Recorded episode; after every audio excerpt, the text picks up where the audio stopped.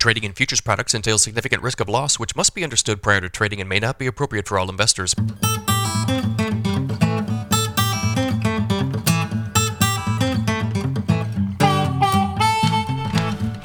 Good morning, everybody. It's Tuesday, September 19th, 527 a.m. Central Time.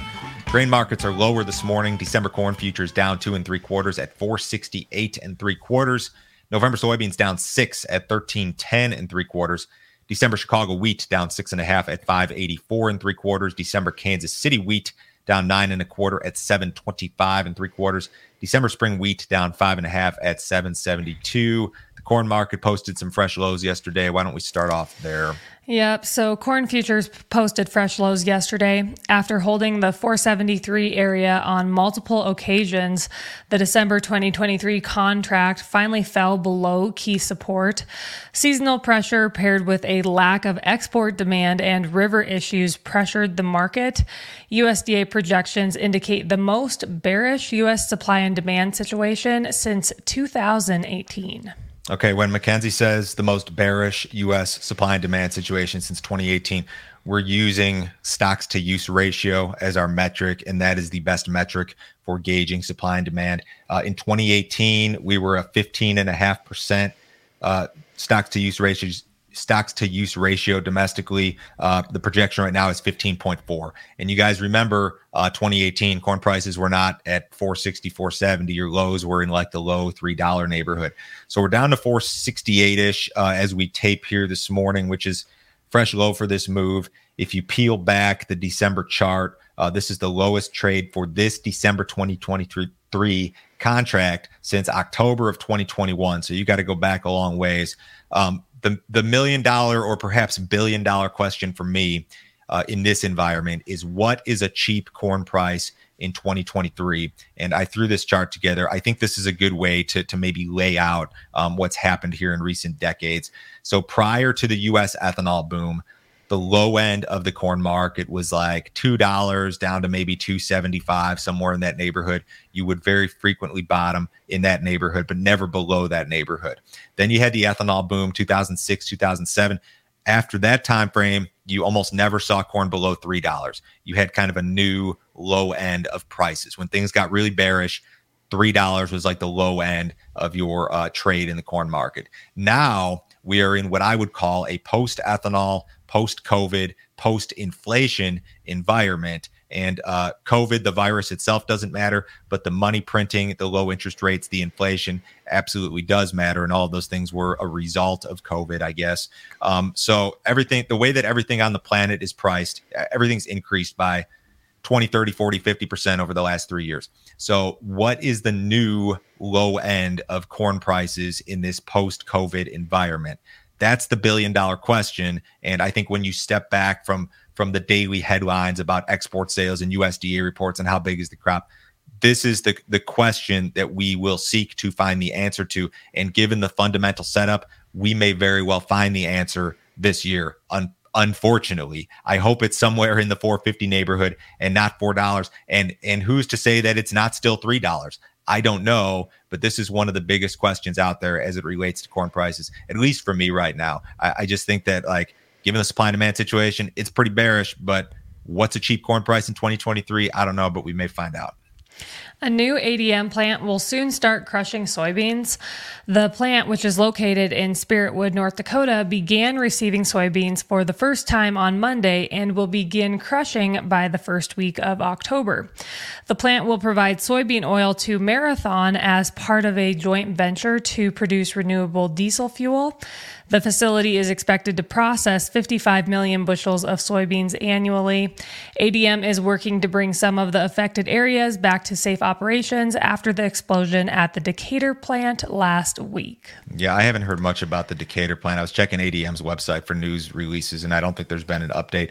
Uh, Spiritwood, North Dakota, is along I 94 uh, between Bismarck and Fargo, I guess a little bit closer to Fargo. This will be really good if you guys are in that area. Um, should be good for basis, just general demand to have some more competition. If you guys are in that neighborhood and you have uh, any sort of update as it relates to basis, maybe this year versus historical, let me know. Um, I don't know if it's going to be really great given some of the uh, you know issues on the river and and things along those lines some of the lack of demand problems. But this is overall a big positive and these crush expansion stories uh, we talked about this a little bit yesterday following the crush report you're going to continue to see headlines um, along these lines. You know, new crush plant opens or or new new capacity opens, things along those lines here over the uh, coming months, I guess.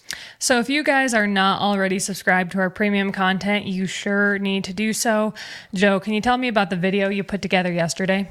Uh, Chris Barron from AgView Solutions, who is a regular contributor, was on with me yesterday. We talked about 2024 corn and soybean farm budgets. If you guys are not budgeting, um, this is absolutely the year to start because uh, 2024 is it could be a very very tight margin year. We've been privy to some really good margin years where uh, you know corn prices, soybean prices were above the cost of production for two three years straight, and now we're in an environment potentially we could be entering an environment where we kind of straddle the cost of production. Maybe you spend time below it, maybe you spend time above it. For this current crop year for 23, we're below the cost of production for a lot of you guys. For 2024, there may be there may still be uh, some black ink available on the budgets. Um, Chris ran through kind of an, an, aggregate of his customer base as it relates to production costs. Uh, we ran some best practices. If you guys want to see this video and all the other premium stuff, um, go to standardgrain.com. You can sign up this morning. It takes like one minute to sign up. You can do it on your phone or on your computer.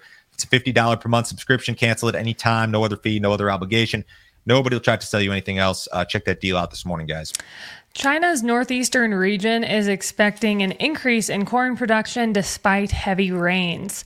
Favorable weather and an uptick in acres planted will likely offset any damage to yields caused by the torrential rains. Some areas that experienced flooding are expecting to have corn yields cut by as much as 10%.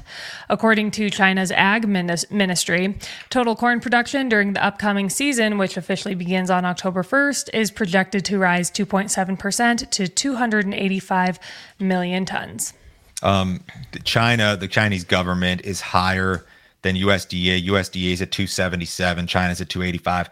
In either case, it's a huge crop. And we've talked about this story in the past, thinking, you know, maybe if if the damage if, if the damage is widespread enough that there's enough, maybe that means China has to come buy US corn or they just need to import more in general. And that just doesn't appear to be the case. Uh, USDA is at 277, and, and USDA's projection of the the uh, record crop previously was 277.2 from last year. So they're talking a, a near record crop, just fractionally below last year. So uh, yeah, there was some damage, but not enough to really put a dent in this thing the way that it looks. U.S. corn harvest is slightly ahead of schedule. The crop was 9% harvested nationally through Sunday, compared to 5% the prior week and 7% on average.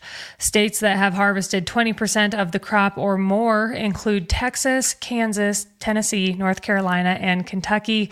Corn conditions dropped to uh, corn conditions dropped to 51% good to excellent nationally from 52% the prior week and 59% on average. Uh, go ahead and do soybeans too.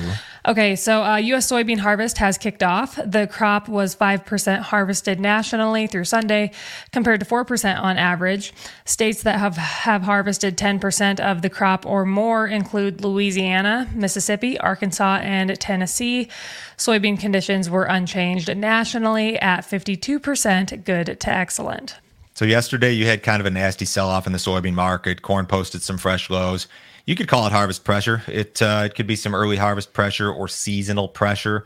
Uh, the market is not supposed to act good on average over time during August, September, and then you know in the corn market in particular, your harvest low on average over time will occur on October 1st, but that's different every year. Seasonals uh, certainly don't always work, but uh, things are moving along. Where we've seen the most progress, of course, is in the South, and there is uh, activity going on um, this week. So uh, things pushing forward. What, what about winter wheat? Uh, so uh, wheat planting is continuing on.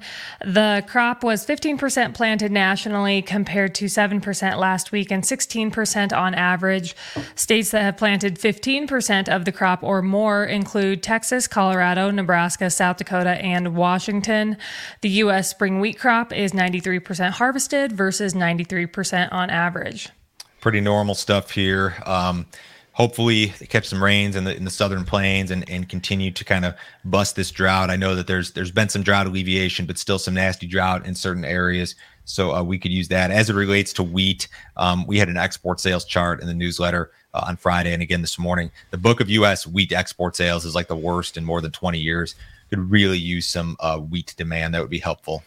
So, USDA reported a flash sale of U.S. soybeans on Monday. U.S. exporters sold 123,000 metric tons of soybeans to China for delivery during the current marketing year. The sale is regarded as routine business. Yeah, that's the buyer you want to see, but not necessarily the amount. We'd like to see some some bigger um, uh, business reported to China or to somebody else because our book of export sales is not where it needs to be at all. U.S. corn shipments improved slightly last week. USDA reported that 642,095 metric tons of corn were inspected for export during the week ending September 14th. The print was up 2.7% on the week and up 17% versus the same week last year. Soybean shipments increased 5.2% on the week, totaling 393,004 metric tons. Wheat shipments were reported at 367,371 metric tons, a decrease of 9.6% compared to the previous week, and down a whopping 56% compared to the same week last year. It's actually not a bad number seasonally for corn. Uh, the soybean numbers should start to tick higher uh, in the coming week. Soybean shipments typically accelerate before corn shipments this time of year. Um, I just this is where you're going to start to see the river issues um, really play a role here. Is once we get into this uh, harvest time slot when we would typically be uh, moving more grain down the river. That this is when it's going to really start to hurt if this river situation doesn't improve. Uh, cattle kind of corrective yesterday, I guess. Yeah. Um, so feeder cattle futures closed an average of 234 lower. They were anywhere from a buck 70 lower to 352 lower. Live cattle futures closed an average of 84 cents lower, 25 cents lower to a buck 40 lower. Uh, choice box beef the day at 305.32. That was down 39 cents and Select ended the day at 283.41. That was up 29 cents. Outside markets, uh, U.S. dollars off a little bit. Stocks marginally higher. Bonds about flat. Crude oil's been very strong, up 86 cents in the November WTI at 91.44. Have a great day, guys. We'll talk to you on Wednesday.